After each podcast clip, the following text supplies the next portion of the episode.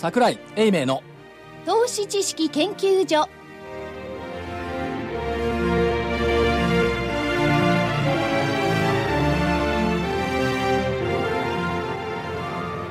投資知識研究所場外乱闘編、櫻井泉の銘柄バトルロワイヤル。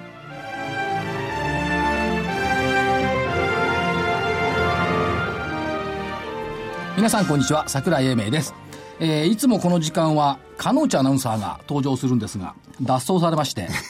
そういうことはなくて、用事で今日はお休みなんで、進行櫻井でございます。出席者の面々の方々を全部男ですがご紹介しようと思いますが、じゃあ年長者から正木さん。正木です、こんにちは。一番若い業界の最若手こんにちは、青岩源太です。自分でないじゃない若手ですよ、若手。いやずっとスタート聞いてたら泉野って書いてあるから僕じゃないんだろうなと思ってたんですけどこれタイトルのものを間違えました、音楽を。いえどうも申し訳ない、すいません。いえのなんかふるさと帰りみたいなね、まあそれはそうとして、もう一人、あ、ラジオ日経福井です。でアナウンサーならぬ身なんで、今日の司会は準アナウンサーとしてね、所長にお願いしてると。いや準じゃないですよ、単なる進行係。あ、そうです。じゃあ行きましょうか。アナウンサーでラジオ日経受けたら受かったかな。受かるわけないよね。受かるわけないよね。受けなかったんですか、アナウンサーでは。受けてない。あ、そうなんですか。はい。いや受けましたけど落ちましたけどね、大学の時ですよね。なんで落ちたか、君入って何やりたいんだねって聞かれて、ラジオドラマっつっちゃったのよく考えたらラジオ日経のラジオドラマってほとんどないんだよね。僕が作ったのはすごかったですよ。そう私もっとあれなのは声優としてですか。はい。いや演出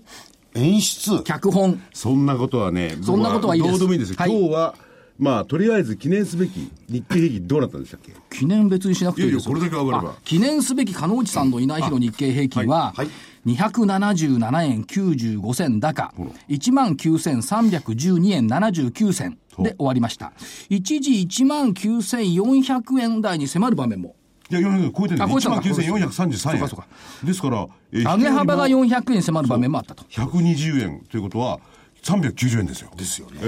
JPX 日経インデックス400も3日ぶりに反発。14,126。トピックスも3日ぶりに反発。25ポイント高。1554.17 と。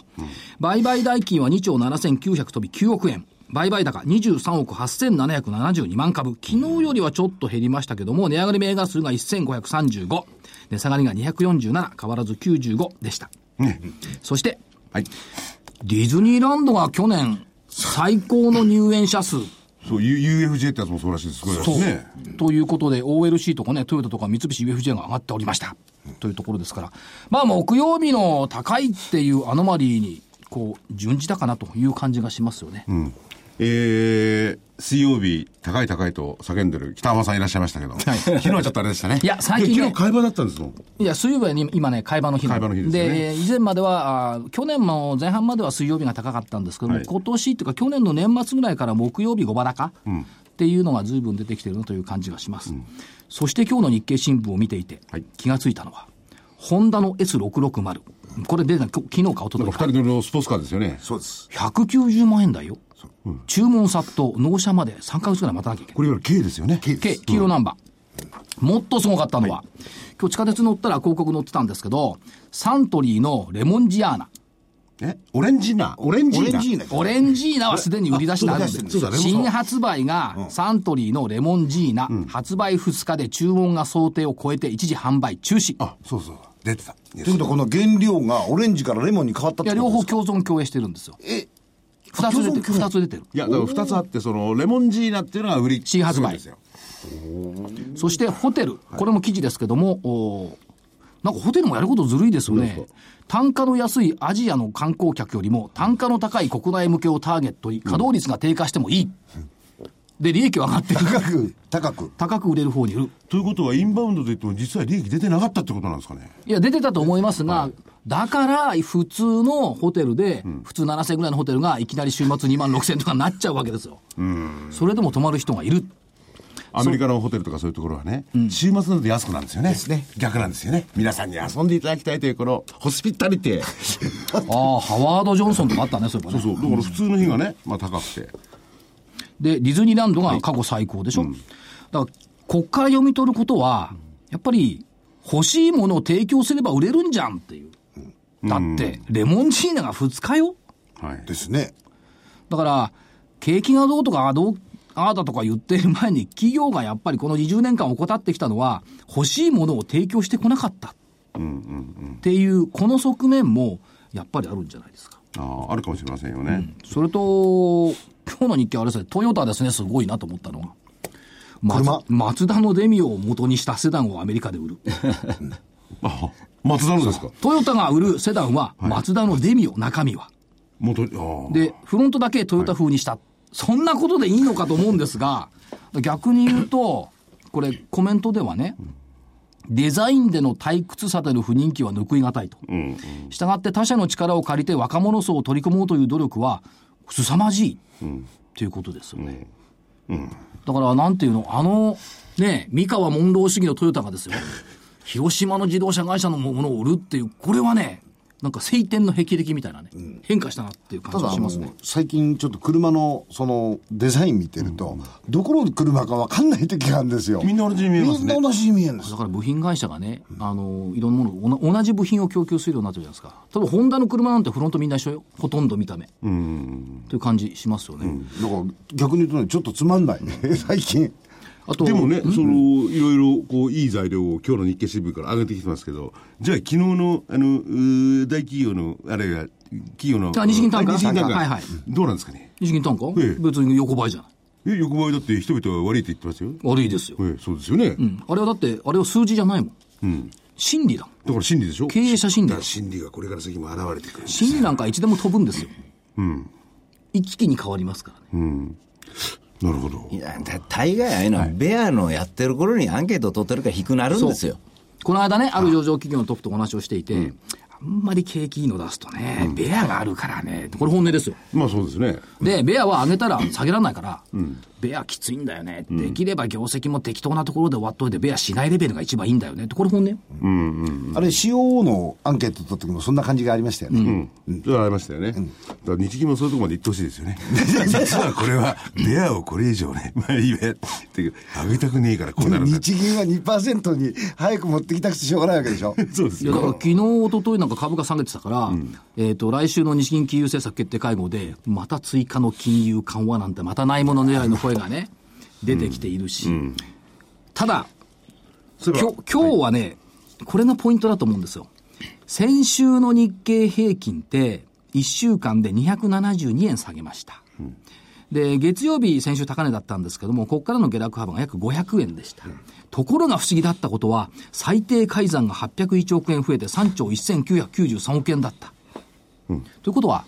あの下げは先週末2日間、ね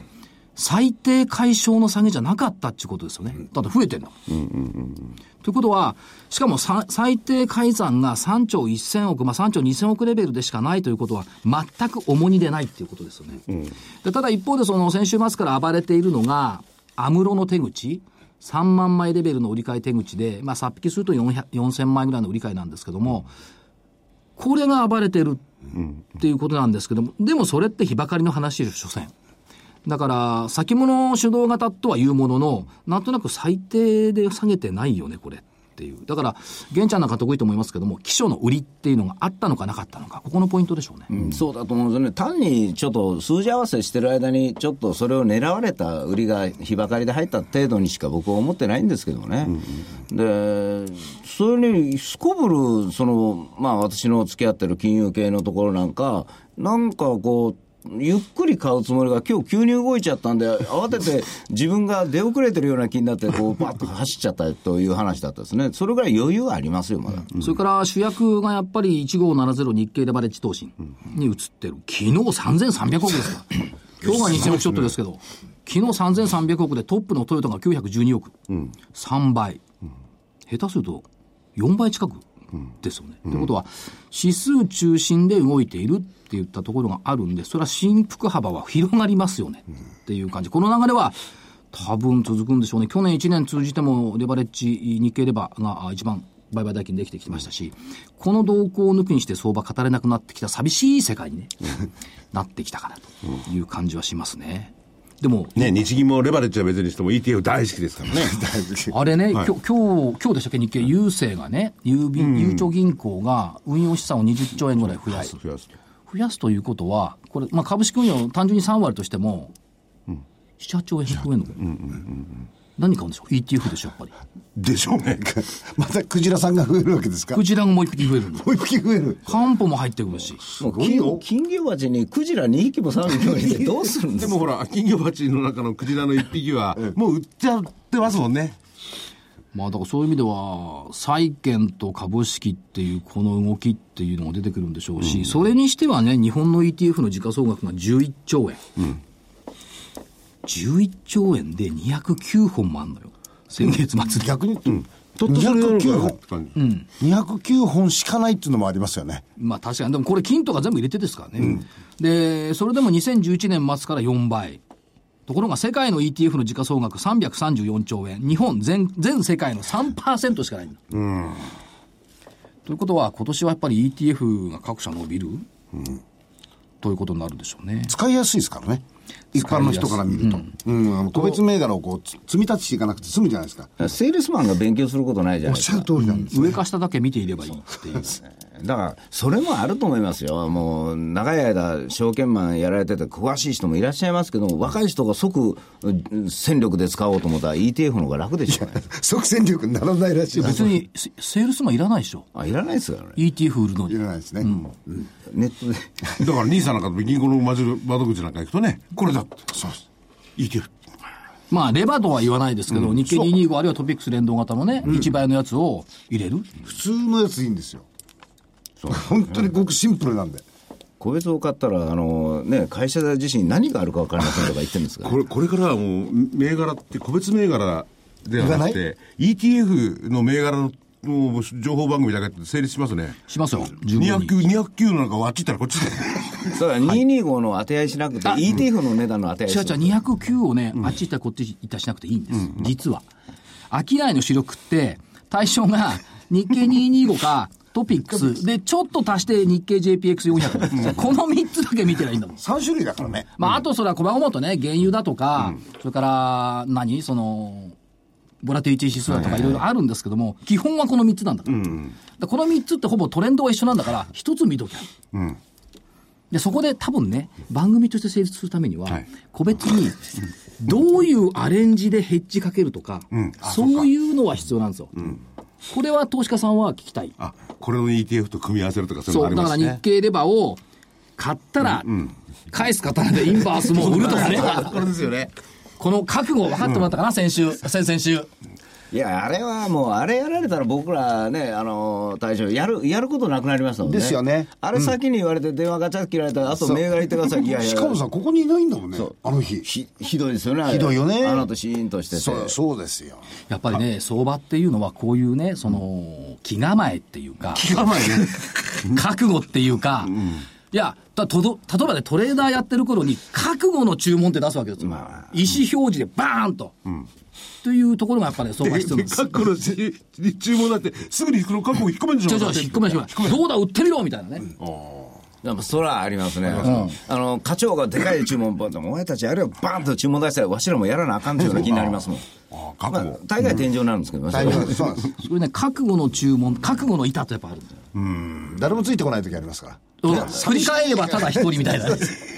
でもあれ、あの時がやっぱり綺麗な相場の分かれ目ですよね。もうみんなが諦めて上に行くんだもんってもう決めちゃったような、うんうん、ああいうのがね、やっぱり面白いところですよ、やっぱりですね。それね、のべつくまなくね、レバーの買いインバースの売りっていうさ、こいつはアホやって言われますよやっぱね、ポイントを決めてここでえいやっていうね、うん、これはね、やっぱこの覚悟っていうか気合い、うん、あれは面白かったです。もうで、ここから先ね、まあ、急に今日はそれこそ、1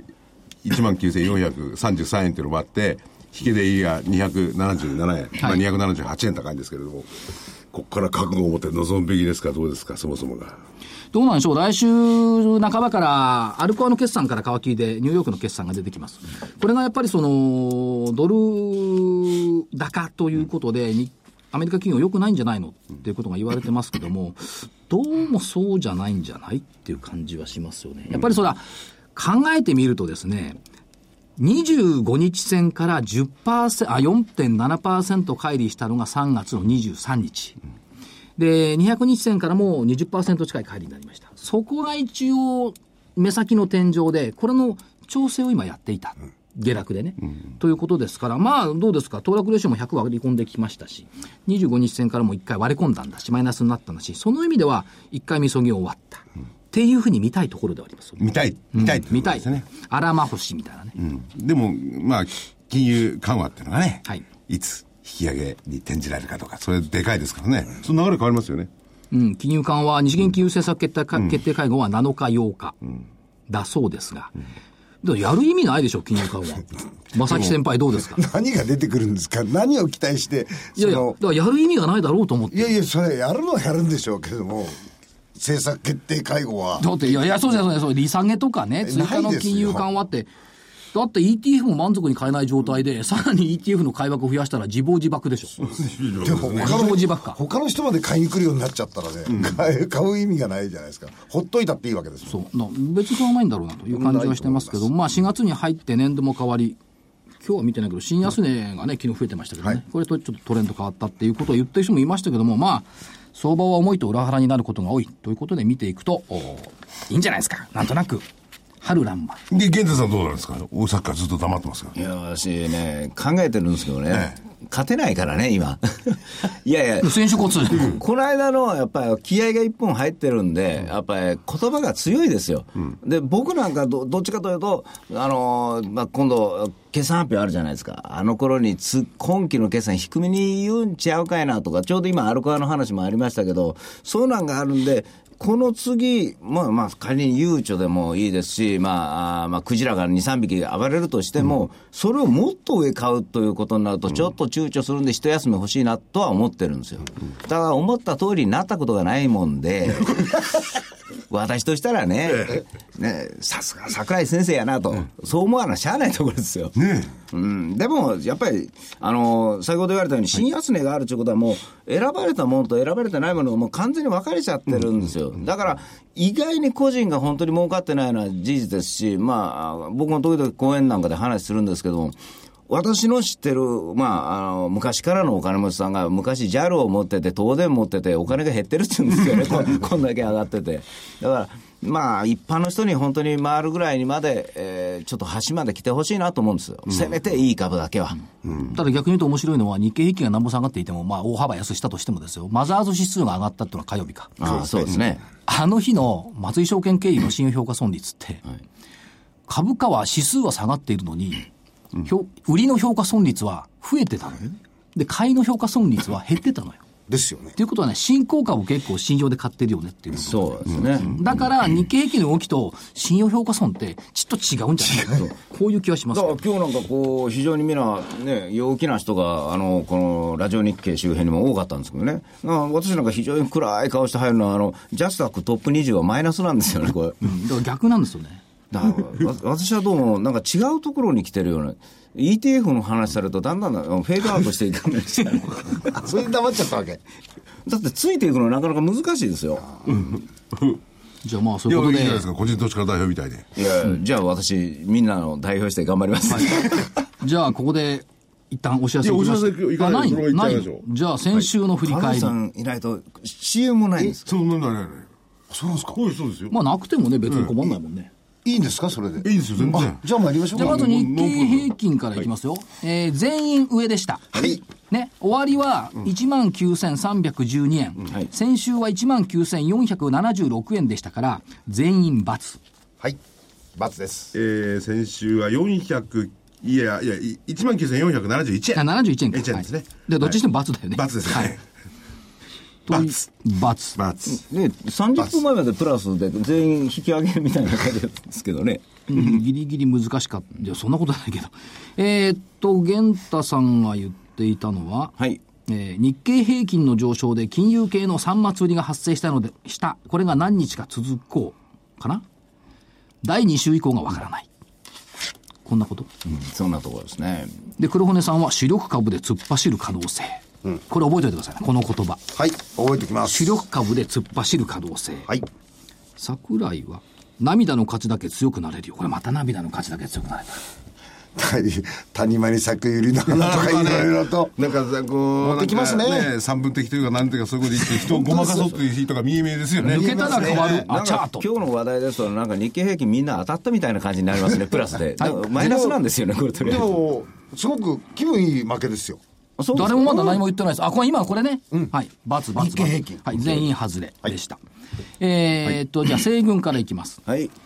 買いで3668コロプラ、はい、2613円から2650円までありましたが、うん、今日の終わりは2516円、はい、大きな×戻りの高値が昨日だっつうのがおかしいですよ昨日の前場戻ってるんですよ一回ね。すいませんこれ先週もコロプラで×だったじゃない、うん、そう2連敗ですよねえちょっと厳しいですねこれはね。いやもう思った以上に売り物きますね。アルゴの売りがねものすごいんですよ、うん、まだ処分が残ってたのかなという印象です。ただね私今週この株を入れる予定ないですから皆さん買い場がやっと来ましたという感じ逆指標逆指標になる、本命、はい、3392デリカフーズの買い、はい1000コロ81円から高値1000あ終値1000コロ87円、うんちっちゃな丸かな6円プラス今日はね、はい連続最高益更新予想、うん、12月の公募野村への第三者割り当て終了下値抵抗前期比 66% 増益 EPS66 円応面ですと、うんうん、これね配当落ちがそのまんまずっと横ばい で実は私ここに来るまでこれがプラスになってると知らなかったという、うん桜井先生に言われて上がってるよってあそうですかって他人に聞かなあかん大引けしか上がってなかったんですけどずっと昨日まで60円台ですからね1060円、はい、でもちゃんと買い物入ってくるようになったし中身いいから問題ないと思うんですけどねゆっくりの感覚でやればということはこれは来週も行くんですか。いやこれは私推奨はするけどもあえて名前は挙げないです。ああわかりました、はい、もうゆっくりからね推奨ですから注目をね注目ねしていただいて、はい、3つ目、はい、6838玉川ホールディングス、うんこれももう一度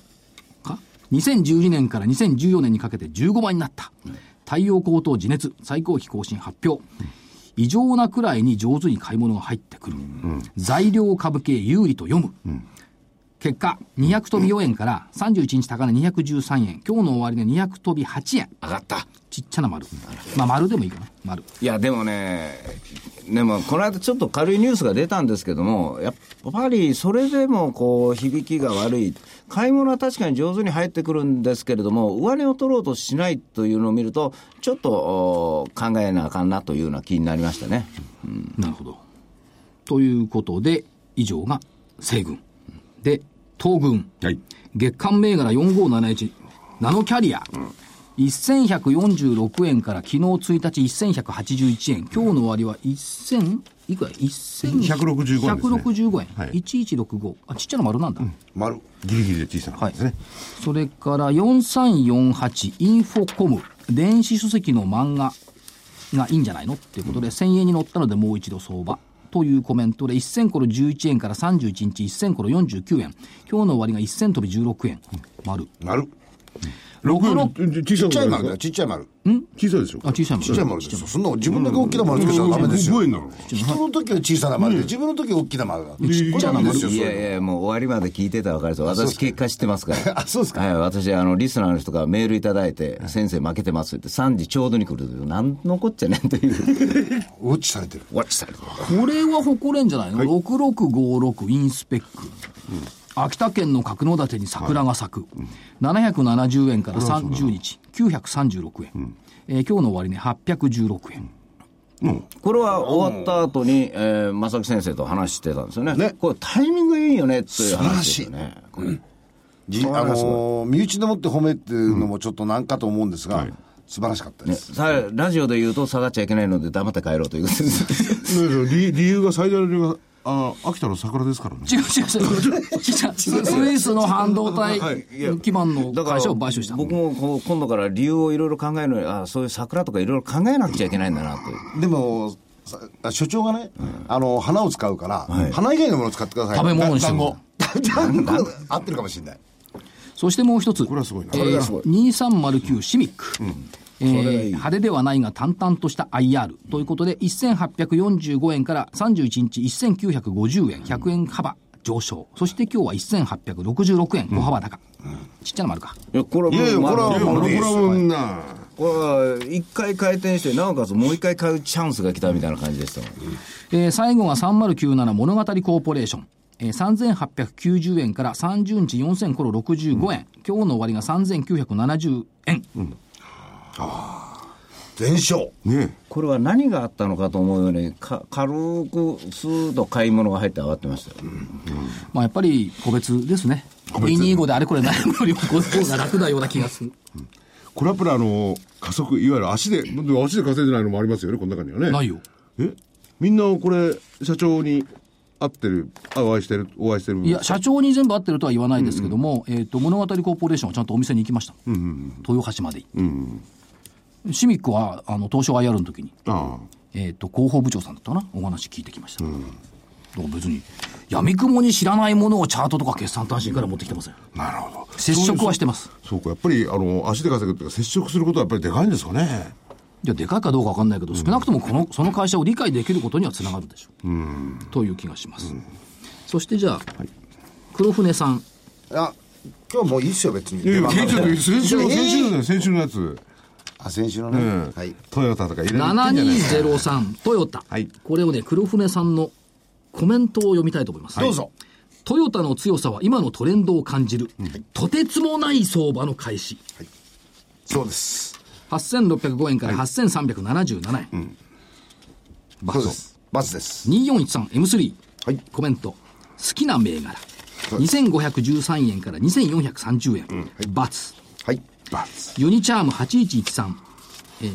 8113散々な目にあるサンキューですとか何とか言ってますけど3225円から3300円ありましたが3215円、ちっちゃな×、全部来期増益率が大きく主力になるだろうというコメントでしたが、ということはマーケットは来期の増益率なんか目にしちゃいないということですね。いや僕はねクジラの姿を感じますからね、このスタンスは変えません。いや別にそのトヨタだってこれ刹那的な動きであって、振り返ってみればトヨタ主役っていう相場ではね、あるとは思いますけどね、やっぱりタイミングでしょうねこれね、と思います、いい銘柄をお選びだと思いますよ。いい仕事してますね。いやありがとうございますこんなこと言っても何にもならないですけどね、いい仕事してますね。いい仕事してますね。そういう銘柄でね外れて負けるというのはね、あとでも会話が続くんで、僕らの場合はもう負けたけどその後会話できないからしかしじゃあ自慢銘柄ちょっと言いますと、一級が頑張ってきましたね。2450強いっすよ。2135円まで31日ありましたけども、もともと見た時は1735円、それとなんかじわじわ強いのが2376テレパル50のサイネックス、去年ですけどね注目したのセントビ95円、直近今日の終わりで1926円、3ヶ月で倍なんていう銘柄結構ありますからあれですけども、そんな動きしてきてますね。一級なんていうのはそれこそね、先ほどほらホテルは高いところ、そうです、日本人のお金持ち相手なんでしょうかね。日本人のお金持ちというよりも、この間森社長に聞いたのは、レストランがやっぱりね予約数が増えてきてる言ってましたね。そのレストラン予約してるのはほとんどがね若い女性が多いんですって。でこの人たちがいずれね高級ホテル高級旅館の予約する予備軍になってくれるんじゃないかと期待はしているということを言ってましたけどね。いや金使えるのは若いうちだけだから娘さんいやそうでもないような気がするな周り見てるとやっぱり違います、なんか結構奥様方使ってるような気がするけどな、だって平気でパリに行く正木家とかあるじゃんそうみたいですね。平気です旦那さん東京にいたよなあの時ね、平気でねということで、客観的に見てこれは東軍の勝ちと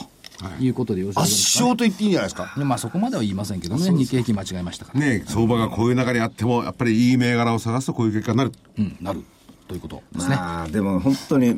一番ね、これが安牌だろうなと思うコロプラが下がって、うん、不安だなと思ったやつが勝ってるっておかしな気しますよ、この相場。でも源太さんも別に身内っていうか内輪でこう褒めるわけじゃないですけどまあまあ検討したじゃないですか。これで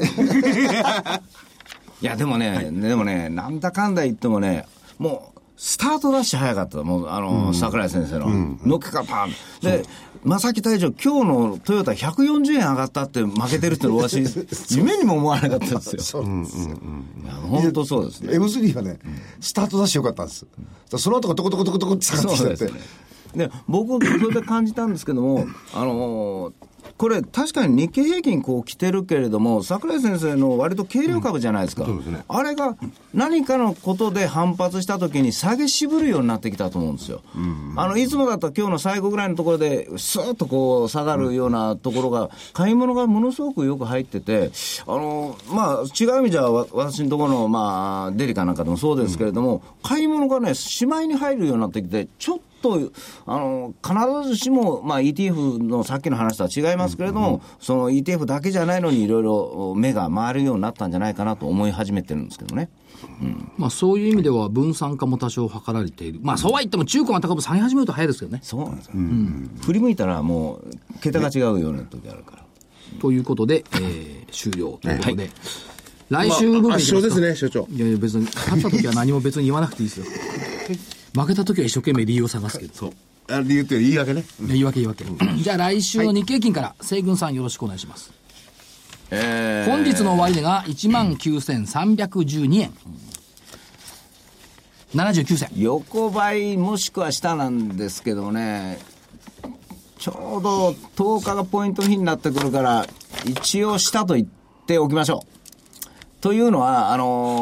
昨年もそうなんですけれども、4月の頭1回下がって上がって、その後10日ぐらいまで調整するケースがあるんですよね。だからそれに合わせてるような気がしないでもないんです。今日日経平均確かに強かったですけども、黒船さんのやっぱりトヨタなんかでも最後スッと売られたりするのが何回か出てきますんで、その調整がまあ 2,3 日は欲しいなと、その 2,3 日の分でマイナス分が戻れないんじゃないかなと思いますんで、下黒船さんは僕は上、1週間前倒しできたような気がするんですよ、今週ひょっとしたらと思ってたのが、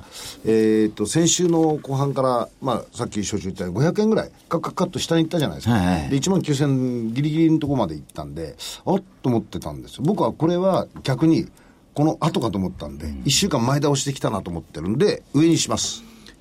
黒船さんは上、はい、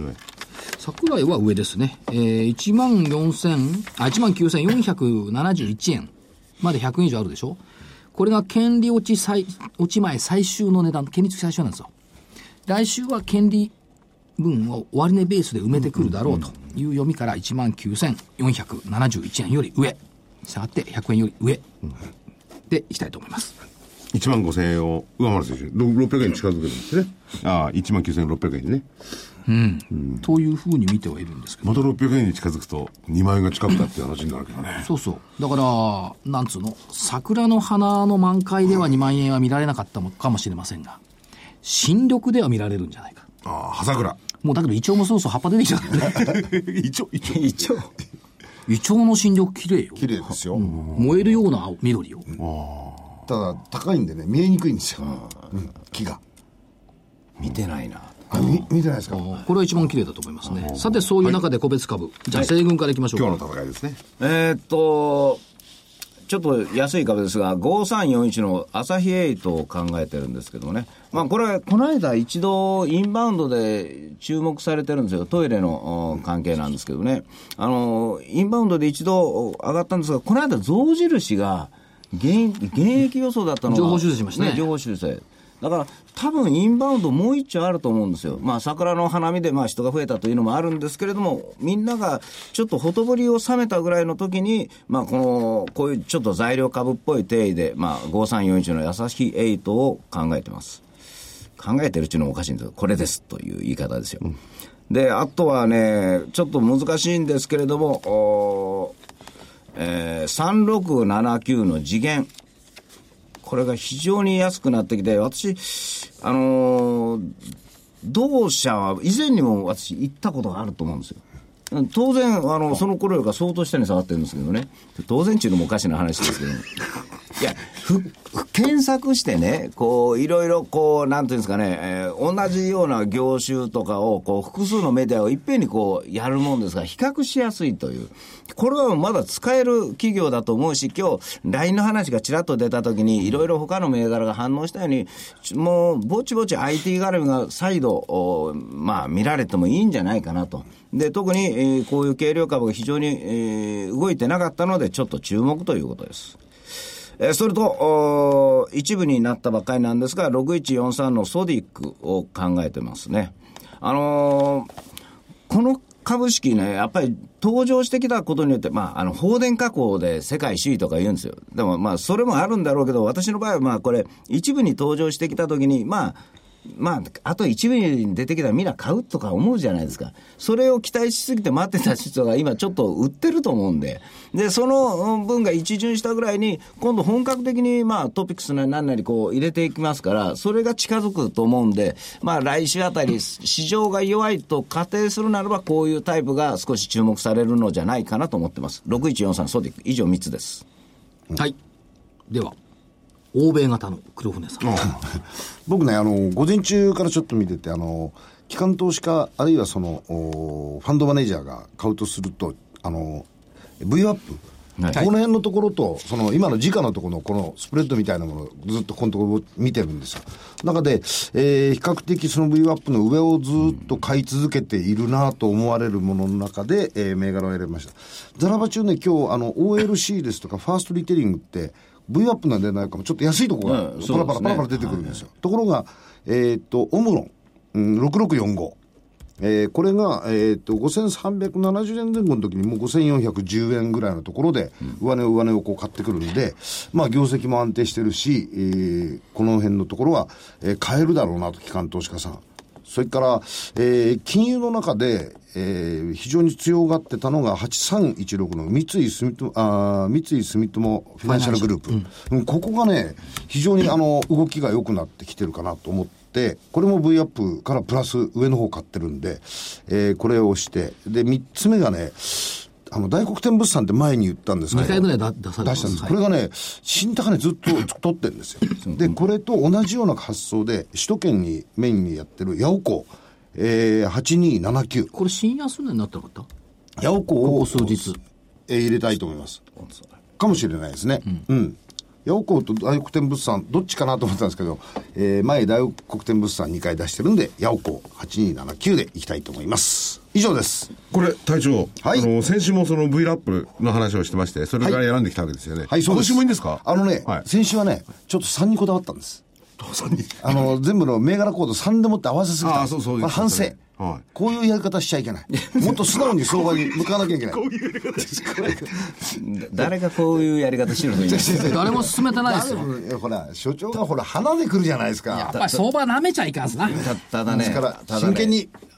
大将大変申し訳ないんですけどね、はい、僕来る前に、うん、ヤオコーとオムロンと金融株一つ入れたいなっていうのを僕は本当にこれ見てました。うん、あえてやめたんですけどね、まあ、悲しいお知らせになったらいけないんで静かにしましたけど、似てるなと思いましたよ。源ちゃんがヤオコを入れていたということはどういうことでしょうか？いやーいいですよ。私はいやだから V アップを見てもチャートを見ても誘われるんだね、同じように、うん、きっと、うん、2人が揃ってそう思うってことは誘われてるってこと、誘われてるってこと、そういうことってあります、うん、逆に利用されてるかもしれない、うん、いやいやそんなことはないと思います。いや利用はされないと思いますけど、そんな感じがしますね。だいたい意見一致しないんだね、2つの銘柄。そもそも何千もある銘柄の中からですよ、うん、3つか4つ選んでそのうち2つが一緒になるわけがないでしょ、うんうん、そうですよね。2人結婚してるわけでもないんだしそういう話じゃない。でも僕三井住友じゃなくて、はい、なんていうか J トラストとかね、うん、消費者金融の方をちょっと見てたんですけどね、うん、でもあなたにもちょっと強かったです。そうですね、はい、うん、じゃあ所長、はい、それで本命は、そう本命三井住友フィナンシャルグループ、はい、で源さんの本命は、源ちゃん、私の本命は朝日エイトなんか一番動かなさそうな気がするんですけど、やっぱりこういうの好きなんですね、うん、では東軍、はい、9843ニトリ。ああ、うん、これなるほど、あれだ、日経ですわ。私の履歴書銘柄、うん、そうです。ということよりも29期連続増収増益への期待感、うん、前期まで28期連続でしょ。ということはどうなのかな、大塚家具よりもニトリのがいいんじゃない一般的ですしね、一般論としてはね誰でも入れるし。でもね、ほら、前回というか、12月期かなの決算にあったように、はい、いいと売られるんですよね。うん、でも今日っていいと売られちゃうんじゃないですか。ABC みたいに。いやもう390円だから今日8730円。あ、今日もすでにね。はい。ということで見ていくと、まあニトリさんいいんじゃないかなと。うん、まあ時期的にはちょっと過ぎ去りましたけどもね、春の新生活シーズンはね。それから3692 FFRI、 インターネット上の標的型攻撃対策ソフトで日本初サイバーセキュリティをリードする専門家集団ということで、今年のテーマの裏側に一つあるのが、びっくり重大予想にも入ってましたけども、サイバーテロっていうのがありましたけども、サイバーセキュリティはやっぱこれから やんなくちゃいけない、うん、ちょっと前までトレンドマイクロっていうのもね前言いましたけども、今 FFRI もまあ売上高もまだ8億ぐらいしかないし、ちっちゃな会社ではありますけども、 FFRI プロアクティブセキュリティを今月から個人向けに販売をし始めました。で、3月30日の日経長官、つまり月曜日の日経長官の一面広告、うん、あんまり気がつかれた人はいないと思いますけども、一面全面の2色カラーだったんで目立たなかったんですけども、キャッチコピー、ウイルス対策ソフトを利用しているパソコンユーザー 90.3%、ウイルス対策ソフトで安心しているパソコンユーザー 93.6%、ということはほとんどの人が安心しているのに、それなのにネットバンキング不正送金被害は29億1000万円。前年比 206.9% 増っていうのがキャッチコピーだった。ということは全然カバーされてないじゃんっていう話ですよね。カバーできるんですかね、こういうものっていうのは。うん。要するに、矛と盾じゃないけどね。だから、最近いろいろ言われても、アンドロイド端末ってちょっとセキュリティがどうなのよっていうのが言われてるんですけども、アンドロイド端末向けのセキュリティソフト FFRI 安心アプリチェッカー、これもリリースしてきてるっていうことを見ると、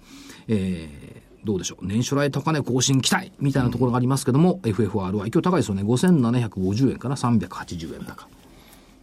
日本の防御を見てみろよって感じなんでしょうかね、うん、まあだから日本初ですからね、うん、日本初ですよね。ちょっと前に JBCC の話僕したと思うんですけども、このポスト特にここ数日 FFRI は上がって降りて上がって降りてしてるんですけれども、うん、いつの間にか安定してますからね、うん、もうだから IPO 後のそのゴタゴタっていうのはもう終わったんじゃないのという気もしないでもないですね。それから、はい、次はインといきますね。3853インフォテリア、今日266円から終わり、商い膨らんできてると思うんですよ、少しずつ。これは、パッケージソフトの会社ですね、インフォテリア66円でしょ。もうこれも徐々に商い増えてきたって言ったところから見ていくといいなと思ってます。それから8940インテリックス、うん、本当はインテリックスねインテリックスということで、中古マンションの再生事業の大手といったところですけども、前期の販売個数ってこれ1000飛び37個か、まあ、1000個超えてるんですよ。で、累計の販売個数って1万5000個超えてますから、どうなんだろう、普通の新築マンションデベロッパーにすると大京とかね、あの辺と同じぐらいの、年間供給数を持っているっていうことを考えると、まあ、株価的には PER って10倍割れ、 PBR 多分 0.7 倍から 0.8 倍、うんうん、PBR1 倍で890円、今日の終わりが797円だから PBR1 倍よりも100円下っていったところですから、インテリックス8940東証2部、これに期待。でも1000個ぐらいで結構大きいってことなんですね。大したもんなんだな。うん、大きいですよ。大手と大手するんだね、はい。しかも何がすごいって、うん、中古マンションの1000個って、はい、普通のマンション、新築マンションって40個とか50個とか100個とか全部1個であるじゃない。これ一室ずつだからね。あ、すごいね。営業力も大したもんね。だからブランドが全部インテリックスってついてないから、うんうん、見えにくいんですけども、はい、中古マンションの供給ではぶっちぎりのトップ。うんですね、そうか、これから株で儲けたいやマンション買い替えちゃおうかな売るときにインテリックスだって話になるのかな、うん、なってくるんじゃないかなというふうに思います。まあ、あともう一個じゃあ足しておきますか。3694オプティム、先々週かな、火曜日の番組出てきましたけども、情報端末の管理ソフトをクラウドで提供しているということで、正木さんみたいな深夜の方がスマホの使い方わかんない時にはサポートしてくれるというのとか、雑誌読み放題月550円500円とかね、そういうサービスをやってきて業績はいいというのが昨日の日経にも観測記事出てきてましたけども、オプティブこれも期待をしたいということで、3694オプティブ、佐賀県が生んだ初めてのマザーズ上場企業。深夜スマホの使い方わかんない、深夜かかってるスマホなんてほっぽり出ちゃったまだあれですか、ガラケーですか。いやもうスマホですけどね。あ、そうですか。もう家帰ったら切っちゃう。あ、切っちゃう。で本命が3692の FFRI、うん、だろうな、うん、というところで3692 FFRI、はいはい、あと3分ほどあります。お知らせをどうぞ。はい、お知らせ、じゃあ玄ちゃんのお知らせからいきますか。はい、なんか、自分で自分のお祝いしてなんか、いや自分、私が、まあ、勝手にこう移転しましたんでね、移転祝いで玄太が無料講演会を、日程なんですけどもね、4月25日1時から3時なんですけれども、渋谷のハロー会議室渋谷ということでして、第3クアヤビル4階って分かんないと思うんですけど、新南口を出てローソンの上なんですよ。でもなんだかんだ言うともうこれ100人ぐらいですがすぐ埋まっちゃうんで、お早めにと思います。すいません、それ申し込みはどこにするんですか。それはホームページの方で、玄太のところのどこのホームページ見れるんですか。玄太の投資教室というホームページがありますんで、そこの方で募集をやってますのでよろしくお願いします。大阪の方はその次の月にやりますんでまたご報告します。もう一回、玄太の投資教室、投資教室、ね、はい、投資教室のはずなんですけど玄太で探していただいて、そうだ、玄太の投資教室がありますが、そこを行って、そこのトップのところの左に書いてあります。玄太で行って4月25入れら出てきますね。いや、そんな普通に出ますから大丈夫です。ただでしょうね、当たり前じゃないですか。太っ腹、無理してるんですぜひ皆さんね、4月25日、渋谷ですね。渋谷です。先着100名様っていうことね。はい。はい。ね、玄太のホームページ、玄太の投資教室を見てください。そう、もちろん希望者あったらね、はい、玄太が対象金でもらってた、投資カレンダーが、2、30冊余ってますから。それもあげますね。差し上げますよ。太っ腹。でも来る人はほとんど持ってるんですけどね。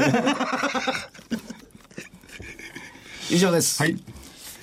と1分。じゃあ何かありますか。いや、もういいです、こちらの方は。じゃあ、あと1分 ?1 分ですね。替え歌。桜。はい、どうぞ。市場はきっと待ってる。2万円とまた会える日々を。桜並木の道の上で手を振り、叫ぶよ。どんなに安い時も市場は頑張っていたから。くじけそうになりかけても頑張れる気がしたよ。霞ゆく相場の中にあの日の動き聞こえる。桜、桜、今咲き誇る。刹那に散りゆく定めと知って。これが暗いんだよね。暗いね。さらば安値旅立ちの時、変わらないその思いを今。そして株価いざ舞い上がれ。永遠にさんざめく買い物浴びて。桜安値またあの場所で会おう。桜舞い散る2万円台で。新緑になっちゃったかな。そこの毎日2万円でもうすぐなんじゃないですか。この皆さんのお話を伺ってる範囲で、300円高があと2日連続で続けばね、今週のうちにでもね、短絡的な先週もそういうことをおっしゃってましたよ。言ってましたよね。200円高が続けば5日続けばとかね、なんで400円高が続けばという。いやでもね、ボラティリティ上がってきてるから、200円300円幅っていうのは別に普通になって、それは分母が上がってるんだからそんな率でもないんで、大丈夫なんだろうと思います、ね。下げてもあんまり怖く感じなくなりましたね。そうですね。だから最低改ざんがやっぱり増えてないっていうのはあまり脅威にならないっていったところですし、アメリカの決算もやや恐怖感はありますけども、日本の決算にむしろやっぱり臆病とは言いながら期待しましょうよっていったところでしょうかね。冷静に待っていただいて期待している。しかし男4人でよくまとまりましたね。そうですね。よかったです。でもやっぱりカノちゃんがいない、寂しいでしょう。寂しいです。少しね。はい。また来週。はい。ではまた来週お会いしましょう。失礼します。